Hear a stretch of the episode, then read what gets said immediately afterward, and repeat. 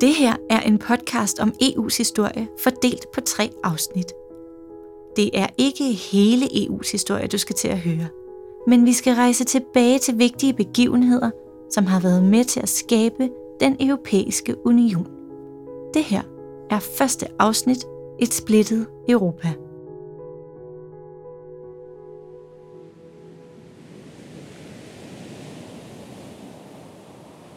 Når vi ser verden bredt ud foran os på et fladt kort, ligger Europa lunt i midten. Her i Europa er vi over 40 lande, der ligger tæt side om side. Alligevel er vi ret forskellige.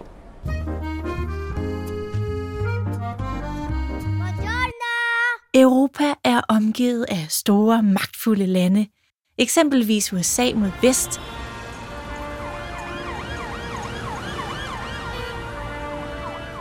Rusland og Kina mod øst.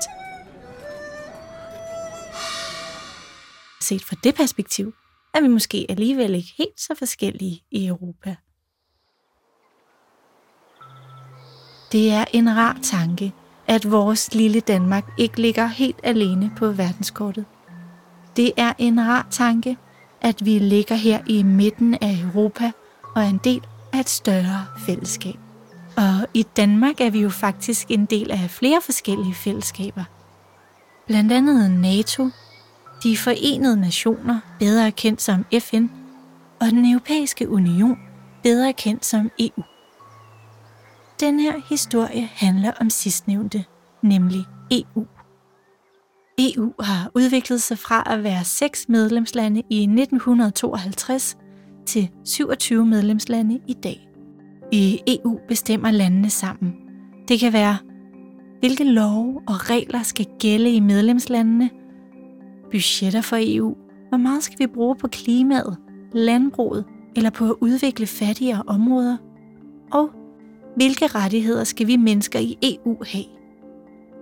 Alle 27 lande, hvor forskellige de end er, skal være enige om de grundlæggende ting i EU. Så det er faktisk ret utroligt, at EU overhovedet fungerer. Især når man tænker på, at Europas lande i århundreder har kæmpet mod hinanden. Alene eller side om side og to gange i verdenskrige. Hvordan er det lykkedes os at gå fra krig til fred? Fra fjendskab til venskab? Det her er en historie om, hvordan vi skabte den europæiske union. For selvom det Europa, vi kender i dag, føles som om det altid har været sådan, er det langt fra tilfældet. For ikke særlig længe siden kunne man ikke frit rejse mellem de europæiske lande. For ikke særlig længe siden var der mønter, der hed lire, frank, deutschmark og Drachma. Og vi skal faktisk ikke rejse særlig langt tilbage i tiden, før Europa var delt i to. For det var det i slutningen af 80'erne.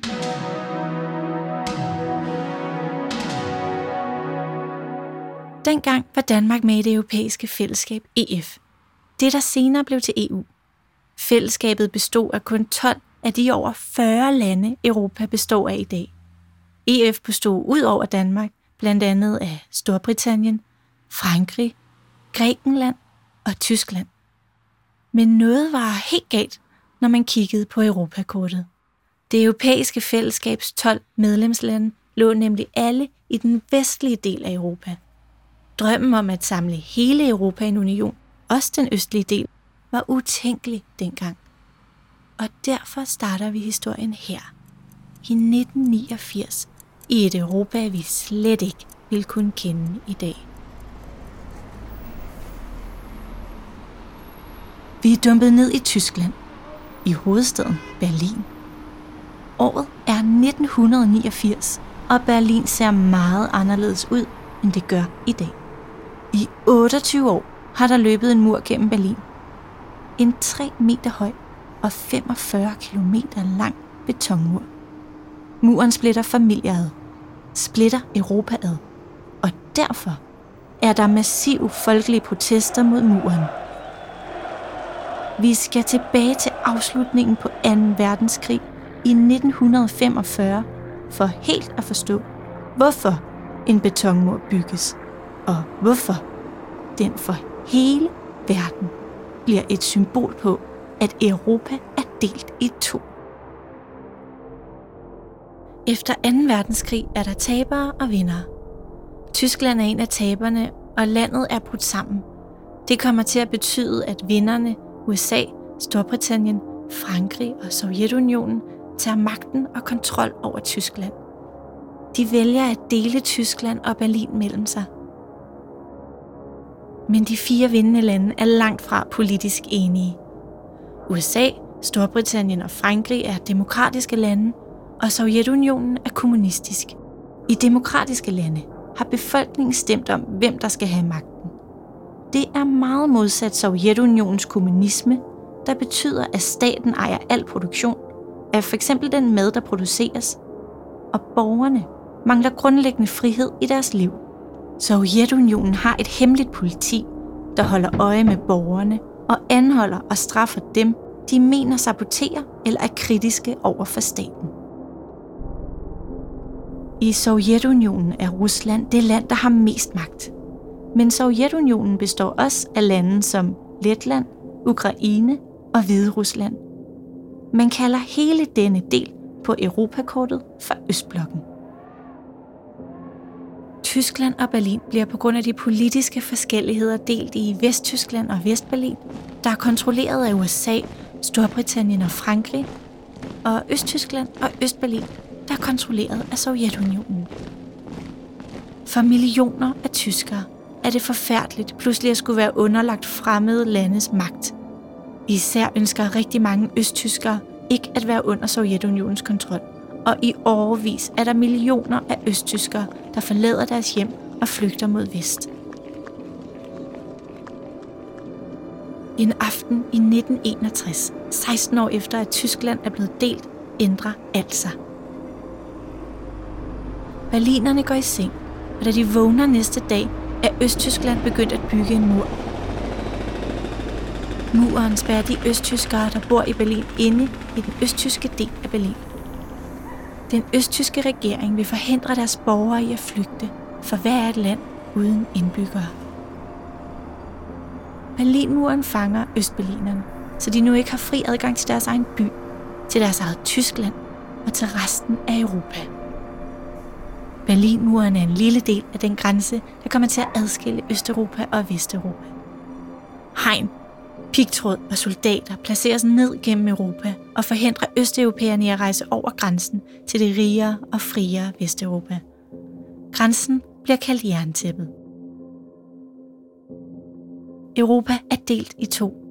En vestblok med demokratiske lande og en østblok, der er domineret af Sovjetunionen og kommunisme. Og sådan kommer Europa til at se ud mange år fremover. Men i 1989 har mange østtyskere i Berlin fået nok. Nok af kommunismen og den manglende frihed. Demonstrationer mod muren er en del af hverdagen. I 28 år har Berlinmuren været skyld i et frygteligt afsavn mellem mennesker. Børn er blevet voksne uden at se deres bedsteforældre. Skolekammerater får ikke afsluttet skolen sammen og er for længst blevet voksne.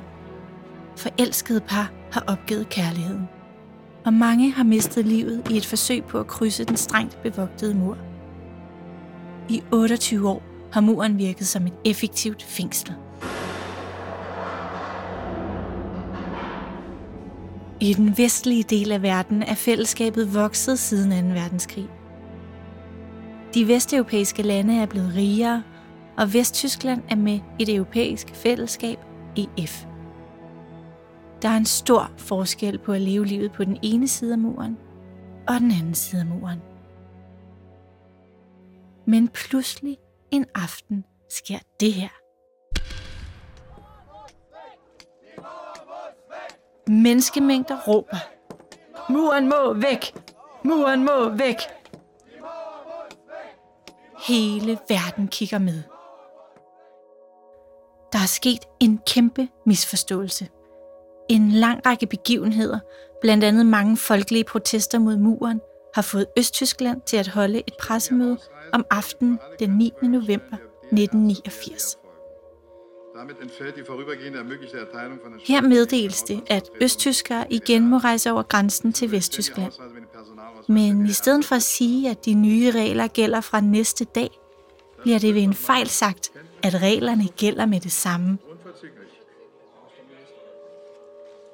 Det skaber vild forvirring. Østtyskerne i Berlin strømmer hen mod murens grænseovergange. Nervøse østtyske myndigheder beordrer, at grænsebommene skal åbnes. Folk vælter igennem muren fra øst mod vest. I timerne og dagene efter ser verden til, mens berlinerne hakker løs på muren, river den ned, kravler over muren, genforenes i kram og fester. Den novemberdag i 1989, hvor de første østberlinere krydser grænsen, er uden tvivl en af de vigtigste dage i Europas historie. Det er ikke kun stort for mennesker i Berlin og Tyskland, der nu bliver genforenet. Det her kommer med tiden til at betyde, at hele jerntæppet forsvinder, og at Europa ikke længere er delt i to. Det er 1989, efter Berlinmuren og senere hele jerntæppets fald, at Europa åbner op. Og det er afgørende for, hvordan EU ser ud i dag. Det EU, du kender. Et EU med medlemslande på både den vestlige del af Europakortet og den østlige del af Europakortet. For med Berlinmuren og jerntæppets fald blusser drømmen om at samle større dele af Europa hos mennesker overalt. EU behøver ikke længere være en klub, der kun består af vesteuropæiske lande.